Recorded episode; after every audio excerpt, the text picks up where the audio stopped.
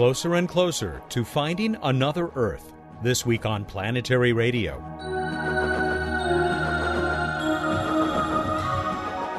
Hi, everyone. Welcome to Public Radio's travel show that takes you to the final frontier. I'm Matt Kaplan of the Planetary Society. Deborah Fischer and Geoff Marcy have discovered more than half of the over 300 exoplanets found so far. But new technology is needed to help us sniff out another planet like our own. Deborah will tell us about an experimental system that may do the trick.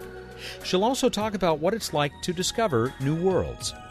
Bill Nye, the science and planetary guy, will bring us news from space about a deadly bacterium. No, not the Andromeda strain, just plain old salmonella, but with a zero G twist. Emily Lakdawalla looks back at the Galileo mission to Jupiter and its tiny probe that plunged into that giant planet's atmosphere. And there's more good news from Bruce Betts in this week's What's Up. You said enough with the calendars already. We listened. It's back to Planetary Radio t shirts with this week's Space Trivia Contest. What? Another big rock narrowly missed our pretty little sphere? It was just last week that we told you about a different close call. This time it was a near Earth object that's about 15 meters across, and it came within 80,000 kilometers of home sweet home. That's only about twice as far as geostationary satellites. The story is at planetary.org. Space Shuttle Discovery's crew continues its work at the International Space Station. The last set of solar panels were unfurled without a hitch last week, but there were some other minor problems. Liquid water has been seen someplace other than Earth for the very first time, and I bet you can't guess where. It was detected as condensation on a leg of the Phoenix Mars lander. Why didn't it freeze, you ask? For the same reason you cold climate types spread salt on your roads and there are plenty of salts and other minerals near the Martian North Pole. The findings will be presented at this week's Lunar and Planetary Science Conference in Houston. I'll be right back with Planet Finder Deborah Fischer. Here's Bill. Hey, hey, Bill Nye, the planetary guy here, Vice President of the Planetary Society. I'm on the road this week. Uh, I was at the National Science Teachers Association meeting here in the United States, and Neil deGrasse Tyson and I did sort of a tag team lecture covering all kinds of space topics, and we met many members of the Planetary Society. It was good to meet you. Thanks for coming up to us.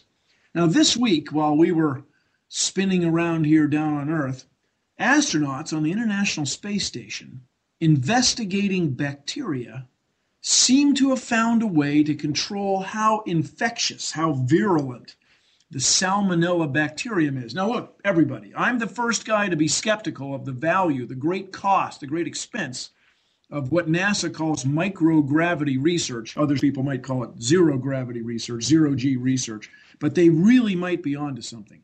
Now, making something like salmonella more dangerous doesn't sound like a great idea, but being able to control how dangerous it is, that's a fantastic idea. See, we have a worldwide problem where antibiotic drugs are not as effective as they used to be. These bacteria are mutating. If we can find a way to control how they mutate or control how they infect us, we might be able to, dare I say it, change the world. It's a classic example of somebody might ask, why are you guys doing this kind of research way above the Earth's surface? Well, the answer is we don't know what we're looking for. That's why we're looking. Well, thanks for listening. I got to fly. I'm Bill Nye, the planetary guy.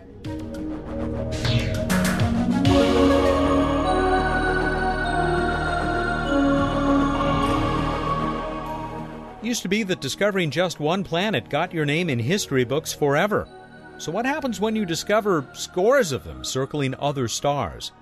Mostly, you keep right on discovering. That's what Deborah Fischer has been doing. The San Francisco State University astronomy professor has enjoyed a tremendously successful collaboration with UC Berkeley's Geoff Marcy. All of the so called exoplanets found so far are a good deal larger than Earth. Everybody's pretty sure that other Earths are out there, it's just that our instruments haven't been sensitive enough to detect them. New space telescopes like Kepler and new earthbound technology may change that. Deborah is pinning her hope on an innovation in fiber optics called FINDS. Deborah, after talking to your associate Geoff Marcy several times on Planetary Radio, it is it is really a delight to get you on the show as well. Thanks for joining us. Thanks, Matt. It's a pleasure to be there. So uh, tell me, is it safe to say now that our galaxy, the Milky Way, is filthy with planets? I think that's a good approximation. Uh, yes, it's true that we're finding planets around a significant fraction of stars, something like uh, 10 or 15 percent of the stars. Uh, but if you think about the biases in our technique, it means that there's actually a significantly larger population of planets that we're simply not able to detect yet. Most of the planets that we found have been similar to Jupiter or Saturn, fairly massive objects that are a 100 times the mass of the Earth or more. And uh, so, our hope, of course, is to get down to lower mass planets for the near future. And the hope, of course, is that there are plenty of those lower mass planets, planets that are a good deal smaller than Neptune, like the one we live on. That's right. I, I think nature would really have to be conspiring against us to have the sort of signature that we see. In other words, when we look at the mass of planets that we're detecting now, we see that we find far more of the low mass planets than the high mass planets. And that's pretty suggestive. Uh, this goes, you know, it rises all the way up to our detection threshold. And so, unless, unless nature, nature has been particularly cruel and suddenly turned around this mass distribution, then we expect that there will be many small rocky planets. We're probably just the debris of planet formation. So, what do we need in terms of improvement in in precision? Uh, the instruments that are used, both on orbit and uh, down here on this planet, is it something like an order of magnitude? Yeah, the technique that both Geoff Marcy and I are using is the Doppler technique, and we're measuring the velocity of stars that are actually tugged around by the planets. And so, if you think about our solar system, Jupiter which is much further away than the Earth, still causes a much larger reflex velocity in the sun. Jupiter causes the sun to move around a common center of mass with a speed of about 12 meters per second. Um, and right now, our measurement precision is about 1 to 2 meters per second, which is pretty good. But if you wanted to get down to detecting an Earth, that signature is only 10 centimeters per second. And so we have to go an order of magnitude better in our Doppler precision.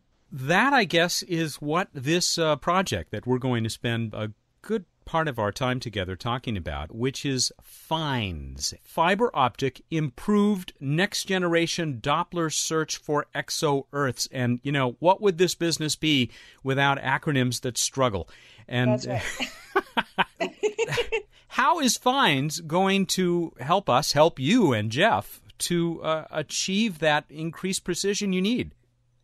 Well, we've been struggling for the last several years now, especially in particular the last year, trying to figure out what it is that's sort of keeping us locked in uh, at this limit of one to two meters per second precision.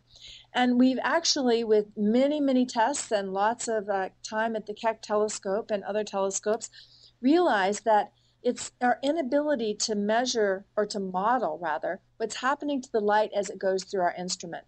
And so, what FINDS is going to do, uh, FINDS is a fiber optic device that's going to actually take the light as it's coming into our instrument, the spectrograph, and scramble the light so that it goes through our instrument as a very homogeneous, smooth cone of light.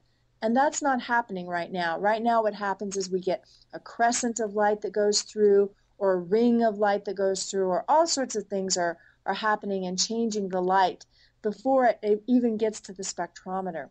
So I think with the smooth cone of light that we'll get from the fiber, um, we're going to be able to model the effects of the instrument on our spectrum and recover a precision, a Doppler precision that's better than a meter per second. You know, our, our hope, our goal is to achieve a half a meter per second precision. And that would match what our uh, colleagues in Switzerland are doing right now. They're they're doing a little better than us, and they've been using a fiber for a while.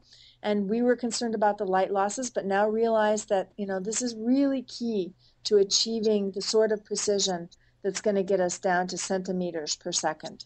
Is there a, little piece of uh, uh, adaptive optical uh, technology also wrapped up in this? FINDS also has some adaptive optics, a very clever idea that one of our students who's working in Germany right now thought up. And what he realized is that we're losing a lot of light at the fiber right before it goes in. And so he's come up with a tip tilt camera that's going to keep the beam of light fixed on the entrance to the fiber. And that's going to increase the throughput of the fiber. And then with the scrambling that naturally occurs inside the fiber, we're going to get the, the best throughput and the, and the smoothest cone of light. There are a few people who are working on this project right now. Uh, Dr. Julian Spronck is a postdoc who's working with me at San Francisco State, and he's working on the fiber itself. Mm. And Christian Schwab is a graduate student in Heidelberg, and he's working right now on, uh, as part of the team, building some of the largest adaptive optics for ESA, for the European Space Agency, right now, and, and he's uh, working on the tip tilt component. That's Deborah Fischer, finder of Other Worlds. She'll tell us more about the ongoing search when planetary radio continues. Hey, hey, Bill Nye, the science guy here. I hope you're enjoying Planetary Radio. We put a lot of work into this show and all our other great Planetary Society projects. I've been a member since the disco era. Now I'm the Society's vice president. And you may well ask, why do we go to all this trouble? Simple. We believe in the PB&J, the passion, beauty, and joy of space exploration. You probably do too, or you wouldn't be listening. Of course, you can do more than just listen. You can become part of the action, helping us fly solar sails, discover new planets, and search for extraterrestrial intelligence and life elsewhere in the universe. Here's how to find out more. You can learn more about the Planetary Society at our website planetary.org slash radio or by calling 1-800-9-WORLDS. Planetary Radio listeners who aren't yet members can join and receive a Planetary Radio t-shirt. Members receive the internationally acclaimed Planetary Report magazine. That's planetary.org slash radio. The Planetary Society, exploring new worlds. Welcome back to Planetary Radio. I'm Matt Kaplan. San Francisco State astronomy professor Deborah Fischer has a remarkable record of exoplanet discovery. It's not that she and Geoff Marcy are tired of finding Jupiter sized planets, but they'd love to unveil a few that look like our own little world. That's why they want to develop FINDS, a fiber optic system that may sharpen the vision of big telescopes like the Keck instruments in Hawaii. How does this effort fit in with these new tools that we have uh, out there beyond Earth's atmosphere? I'm thinking in particular of Kepler, which I guess you'll be coordinating with. Absolutely. Kepler is going to be is an incredibly exciting mission. As you know, it just launched on March 6th, and we all watched that glorious takeoff. And uh, what Kepler will do, of course, will be a census taker. It will find out how many planets there are over an enormous range of planet sizes and what we'll be doing, what we'll be contributing, is figuring out what the planet mass is. So they'll get the size of the planet relative to its host star, and we'll calculate the planet's mass and therefore its density. And so, uh, because we expect quite a watershed of planets to roll off of the Kepler assembly line over the next three years, we want to be geared up and ready to help Kepler to be successful. And to do that, we're going to need to follow up with the very best precision to try and find the planets that are one, two, three Earth masses and complement uh, the Kepler discoveries and really uh, put them on, on firm footing. So you're going to be trying this out at the Lick Observatory, but is the intent to, to go on from there to someplace like the, the Keck? Absolutely. I think uh, the project will start at Lick Observatory, and I think there may even be a brief time at Lick Observatory with FINDS when we'll have a precision that, that may rival what we're getting at Keck. Wow. But the data that will accumulate, which it, hopefully in the very near future, is then going to feed into a design for a similar fiber at Keck. And so we've already been talking to the director, Taft Armandroff at Keck, and the support scientists for the high res spectrometer. As these kinds of efforts go, uh, at least this initial um, iteration of FINDS, uh, it's not hugely expensive, but I, it's still something that I guess you need some help with, and that's where the Planetary Society has come in. That's right. Uh, one of the reasons that it's so urgent is because we have this opportunity to find nearly Earth mass planets to support Kepler, and we would go through the traditional proposal processes with the National Science Foundation and NASA, of course, but these tend to be fairly long lead proposals. So we'll submit a proposal. The next round of proposals isn't due until May. They'll be judged next October, and it would be a year later before we would get funding. And we really think this is urgent to be able to support Kepler and to be able to make advances with our regular Doppler search. And uh, people can read more about this, of course, at planetary.org. Planetary.org slash radio is a good place to look first, and we'll put a link there where you uh, can learn more about the FINDS project. You know, I think the last time I talked to Geoff, we, we talked about this uh, friendly rivalry between uh, you folks, you and Geoff primarily leading the team here, and uh, the folks over there in Switzerland, the uh, European team. but really, still, you and Geoff I think have discovered what more than half of the planets, uh, exoplanets or extrasolar planets that uh, we found so far. Right, we've done very well, but I I have to say that the Swiss are ahead of us right now. Hmm. In terms of not so much the number of planets that they found, but the types of planets. They're really edging down toward finding planets that are now 10 Earth masses and 5 Earth masses. And we're doing that, but we're struggling. And so FINDS is really going to help us to recover that technical advantage that we need to, to move down to Earth masses. Nothing like a little healthy competition. Uh, and yet, here you are at the ground floor of uh, our ability to discover these other planets. I mean, sometimes I like to describe it and congratulate people like you and Geoff as as beginning to fill in the Drake equation. Uh, it's got to make you very proud. Oh, it's wonderful. It's the most exciting job in the world, and it consumes my whole life, I'm afraid. now, you're at San Francisco State. You returned there. Uh, you had been there. You went up to uh, UC Berkeley, where Geoff still is. You're still cooperating. But at San Francisco State, I, I read that uh, you're excited about being able to bring the students in there, bring them into your work. That's right. So this is an unusual university. We have a lot of minority students. We have a lot of students who are the first people in their families to go to college. And so to give them an opportunity to take part in really forefront research is one of the most satisfying, gratifying parts of my job.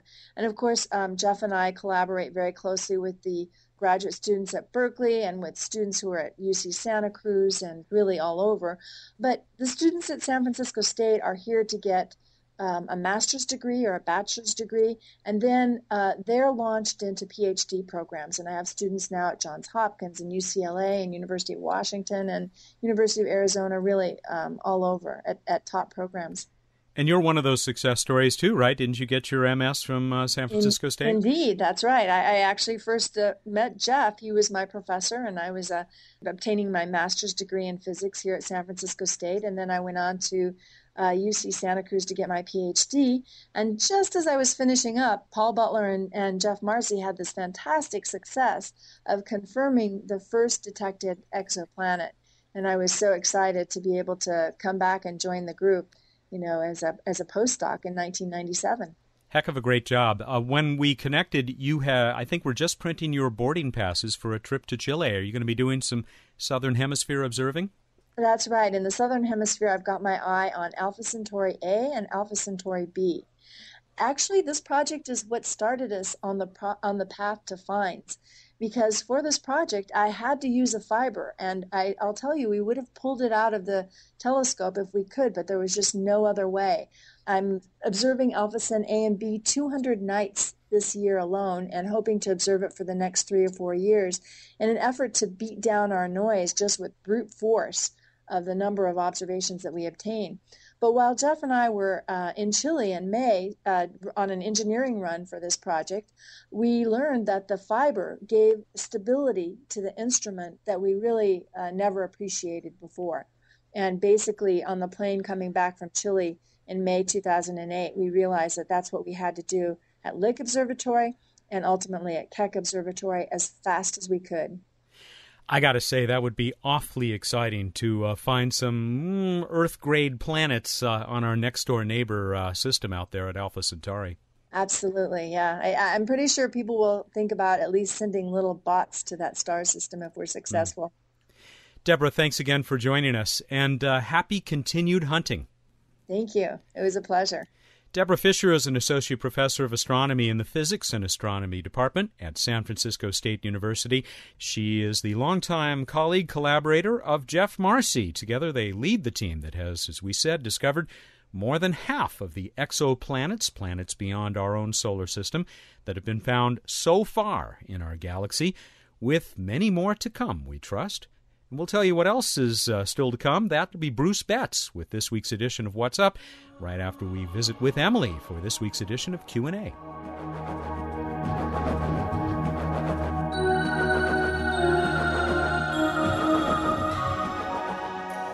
Hi, I'm Emily Lakdawalla with questions and answers.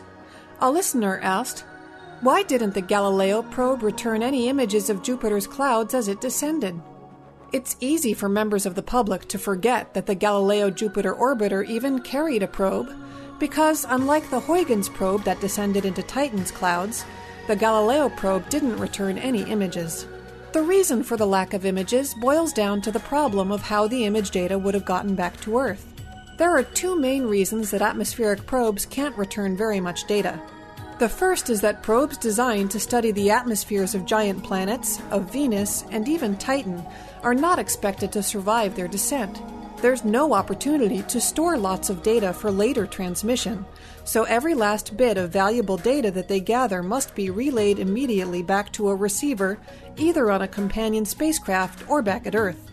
Adding to the problem is that since the probes are necessarily small, fairly simple spacecraft designs, they can't be equipped with steerable high gain antennas, so they have to use omnidirectional or low gain antennas, which keeps their possible data transmission rates low. The Galileo probe, which had a design based on the Pioneer Venus probes, was designed to transmit only 128 bits of data per second over its hour long descent, a stream that was shared among seven science instruments. Such a low bit rate couldn't possibly support the relaying of images, which require kilobits of data even when they're compressed. The Huygens probe, designed more than a decade later, managed a speedy 8 kilobits per second and lasted more than 4 hours, permitting it to return small and highly compressed images of the scenes beneath Titan's clouds to the waiting Cassini orbiter. Got a question about the universe? Send it to us at planetaryradio at planetary.org. And now here's Matt with more Planetary Radio.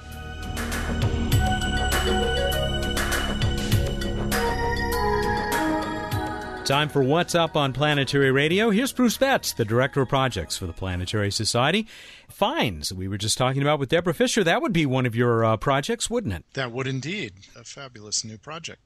So tell us about the night sky. Well, there are lots of exoplanets out there, but you can't actually see any of them. But there are some nice planets you can see. Saturn is up there in the east uh, after sunset, high up in the evening sky in Leo. You can check it out, and if you have a uh, small telescope, you can see the the rings. Uh, although they're tough to see in a cool kind of way because they're mostly edge on right now. And in the pre dawn skies, where the rest of the action is happening, Venus is transitioned and will start appearing as the really bright star like object low to the horizon in the east in the pre dawn. Uh, could be a little tough to see for a while. But Jupiter, a very bright star like object, not tough to see, up higher in the east in the pre dawn, and below it, Mars, dimmer, reddish, but uh, still up there that's the planet roundup for this time around. Let us go to this week in space history. 35 years ago, 1974, Mariner 10 had its first Mercury flyby, our first look up close at uh, any of the Mercury surface. And of course, we're seeing more and more of the Mercury surface these days as Messenger does its flybys. But looking again back in time, 1655, Christian Huygens discovered Titan, moon of Saturn. And now let us go to Random Space Fact. Puccini. That mosquito flying around again. Really? I thought you got it before we uh, started recording. Uh, it or its friends came back. Everybody's a music critic. Exactly. Exactly. He just wanted to participate, I think. Exoplanets. Uh, let's talk about one of the interesting ones that was discovered recently by the Corot spacecraft, which is in orbit, the European Space Agency spacecraft. And uh, Corot Exo 7 is uh, the smallest known exoplanet by most measures, estimated around two Earth masses, but one of those freaky orbits, only a 20 hour orbit around its parent star, so its surface is nasty, nasty hot enough to uh, make any rock molten in all probability. Uh, one of the many weird and exotic exoplanets out there. To learn more, hey, check out the catalog. This is the other reason we need that higher precision that Deborah was talking to us about so we can find one of these guys who's out, you know, a little bit farther in the Goldilocks zone. Right. Let's go on to the trivia contest. That too was uh, about exoplanets. If you go to our catalog uh, or anywhere else where you check out a list of exoplanets, you'll see that they have all sorts of mostly fairly boring uh, letters and numbers for names, and a lot of them start with HD. In this context, what does HD stand for? That was the question. What were the answers, Matt?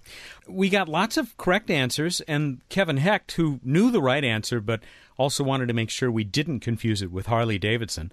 But it turns out that the right answer is uh, Henry Draper, which just makes me want to go, Henry? Henry Draper?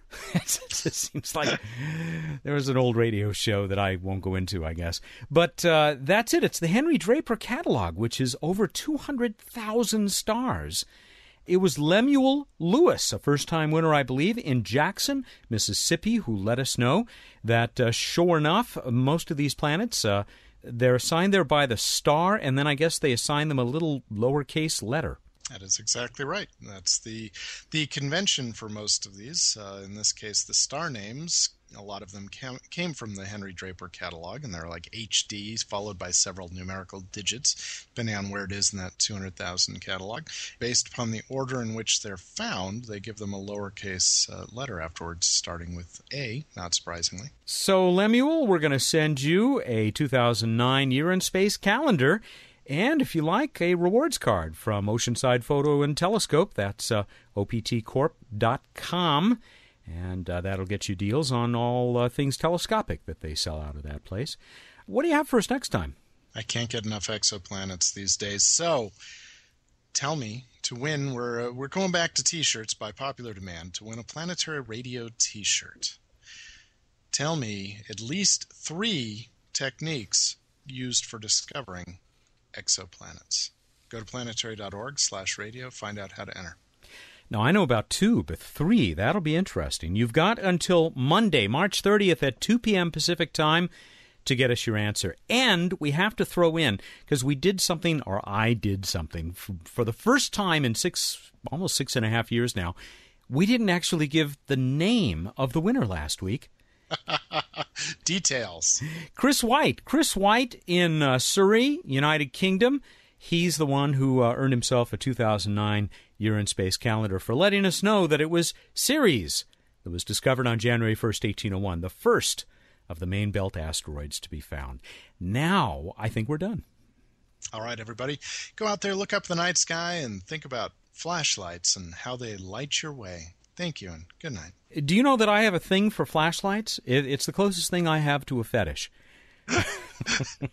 no, I didn't know, and, and and I really don't think I want to. Well, then again, radios as well. I probably own more radios than your average bear as well. But so you uh, have a lot of flashlights and a lot of radios. Receivers and transmitters of electromagnetic radiation. Now you're getting me excited. Thank you, and oh gosh, good night. it's Bruce Betts, the director of projects for the Planetary Society, still lighting our way here on What's Up. Planetary Radio is produced by the Planetary Society in Pasadena, California. Have a great week.